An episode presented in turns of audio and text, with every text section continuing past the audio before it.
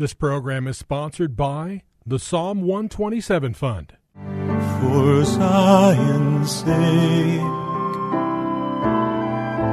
I will not keep silent. For Zion's sake,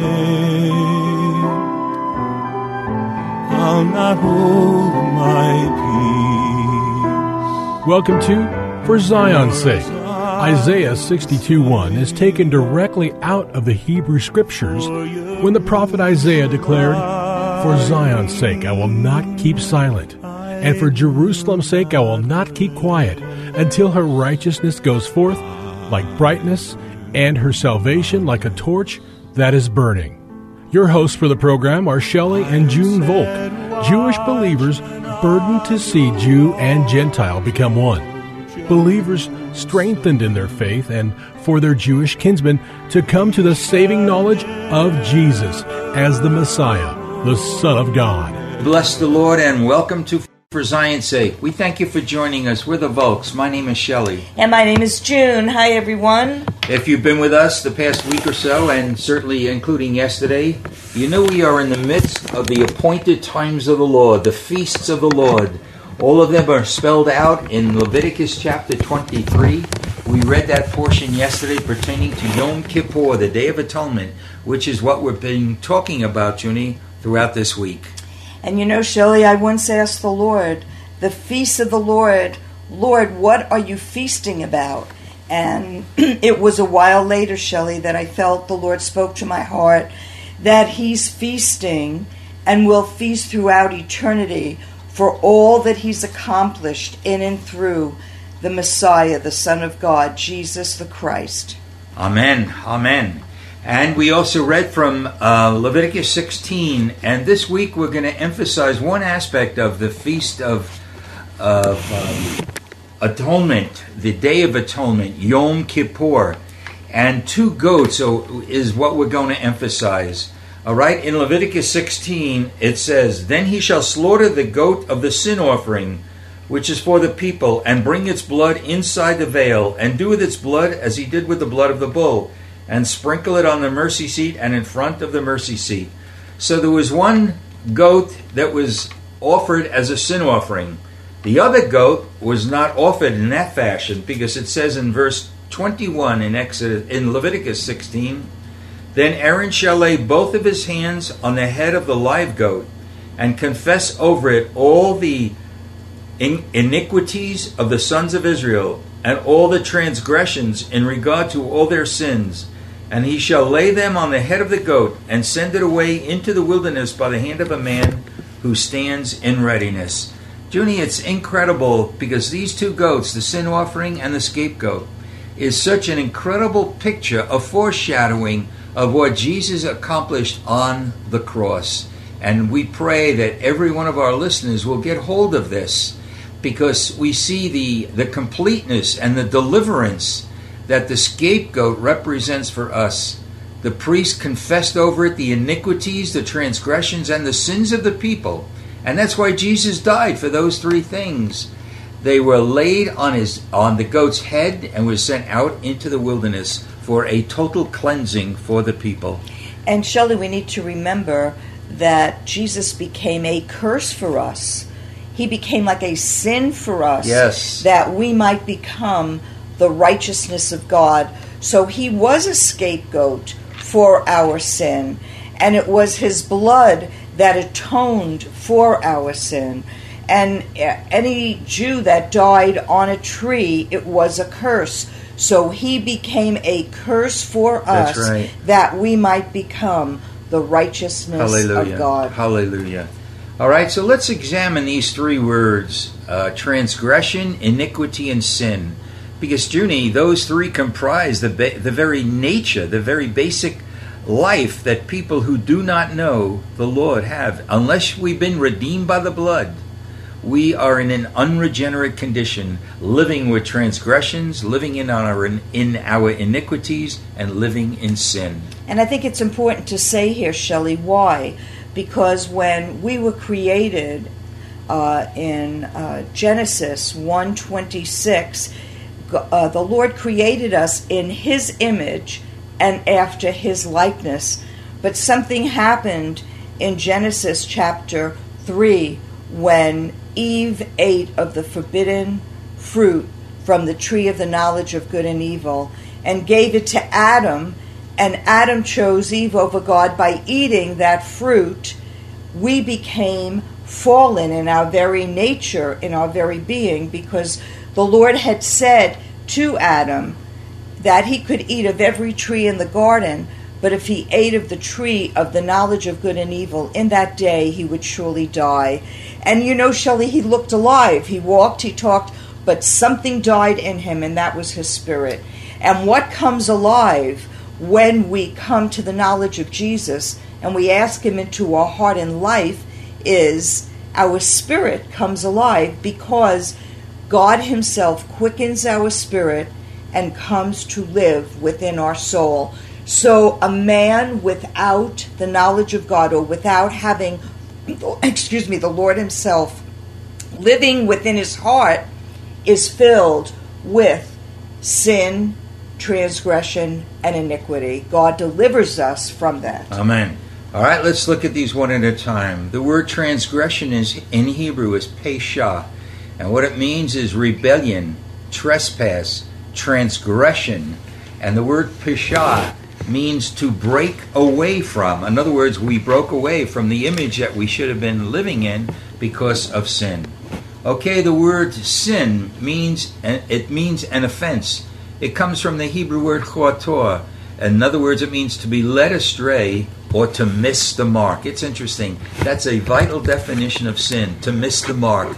You can come close to the bullseye, but if you miss it, you're living in sin. And finally, the word iniquities. In Hebrew, it's ovon.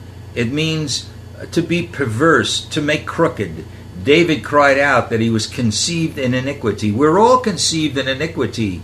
And even though a baby must be, is probably so beautiful when they are very, very young, coming out of the mother's womb, but this child is living in sin and iniquities until that child becomes born again. So these words describe our human condition. You know, you could read about it in Romans chapter 1 when Paul talks about the condition of humanity without knowing the Lord Himself. And you know, Shelley, when we look at this beautiful baby, when it's first born, something happens by the time the baby is six months, as it gets older to a year. We don't find that we have to teach the baby uh, not to love. We need to teach the baby not to pull toys away, how to share, how to be thankful, and how to love, even when they don't get their own way. And so that shows the nature of man. Even though something might look beautiful and innocent, the nature of man is not that way until we're born again. And we still have a battle of our faith, don't we, Shelley, between our flesh and our spirit, because our flesh is iniquity. Really? We'd like to look at one of the most important chapters in the Bible, and that is Isaiah 53 which, if our Jewish people understood it and asked the Lord to reveal the meaning of it, they would get saved, just like I did in hearing Isaiah 53. But in Isaiah 53, which was written 700 years before Jesus walked the earth, um, God revealed what Jesus would do. Listen to these uh, verses, and we'll see how important the issue of sin, iniquity, and transgression is. For example, in Isaiah 53 5, we read, He was wounded for our transgressions, He was bruised for our iniquities. And we see in verse 6 of Isaiah 53 the Lord laid on him the iniquity of us all. All right, now we go to verse 8. For the transgression of my people was he stricken. We see in verse 10 when that thou shall make his, his soul an offering for sin. So we see here that Jesus made his soul an offering for sin. He became sin for us that we might become the righteousness of God. Isaiah 53, verse 11 For he shall bear their iniquities. Isaiah 53:12 He bare the sin of many made intercession for the transgressors. So we see the foreshadowing of everything that Jesus did on the cross was at the time of the Day of Atonement when the high priest went into the Holy of Holies. Again, an incredible foreshadowing. And we want to encourage you, if you come from a Gentile background, we see the foundation of almost everything that happened uh, in the new covenant right here in the old. This laid a foundation so we could understand even more what Jesus did. He came to fulfill, and he sure did, didn't he, Junie? He did, Shelley, but I think we need to clarify here that Jesus didn't um, go to the cross on the Day of Atonement. He went to the cross on the Passover. He became the Lamb of God, the Passover Lamb that takes away the sins of the world. So we see it in Passover, in the fall feasts, and we see here, uh, it, excuse me, in the spring feast, and we see here in the fall feast, the Day of Atonement, that Jesus became our atonement. Well, we're going to see that there's going to become a true Day of Atonement for our Jewish people when all Israel shall be saved, when they shall look upon him whom they pierced and mourn for him as an only son. So, in a sense, the foundation for what is yet to happen when Israel repents for their sin and comes into the fullness that God has promised right from the beginning. And we find that in the prophet Zechariah, chapter 12, verse 10. Exactly. All right, let's go to Psalm 32, verses 1 and 2. How blessed is he whose transgression is forgiven, whose sin is covered. How blessed is the man to whom the Lord does not impute iniquity, and who and in whose spirit there is no deceit. Junie, we're reading these verses, but they're so powerful. And you know, you, we see the, the the glory of God, the genius of God, how everything was.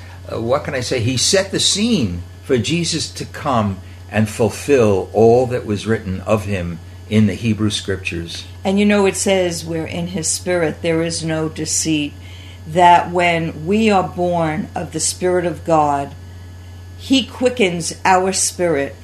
And when we learn how to yield our will to God's will, because in Christ, in the Messiah, there is no deceit, then we can be transformed into his likeness and into his image, that we would live or I should say, allow Him to live His life in and through us, that we would live the life of the one who was atoned for our sin. He became our atonement. Father, we thank you, We Lord. thank you, Lord. Thank you for the groundwork you laid in the Hebrew Scriptures. Thank you, Lord. And it had so much credence when Jesus came to the earth. He said, I did not come to destroy the law, but to fulfill it. Thank and we you, see what a glorious fulfillment you are. And I just pray our hearts are full of gratitude more than ever before. Yes, Lord. Understanding what you did willingly that we might come to the realization of who you are. We pray this in Jesus' holy name. Amen. Thank you for joining us this evening.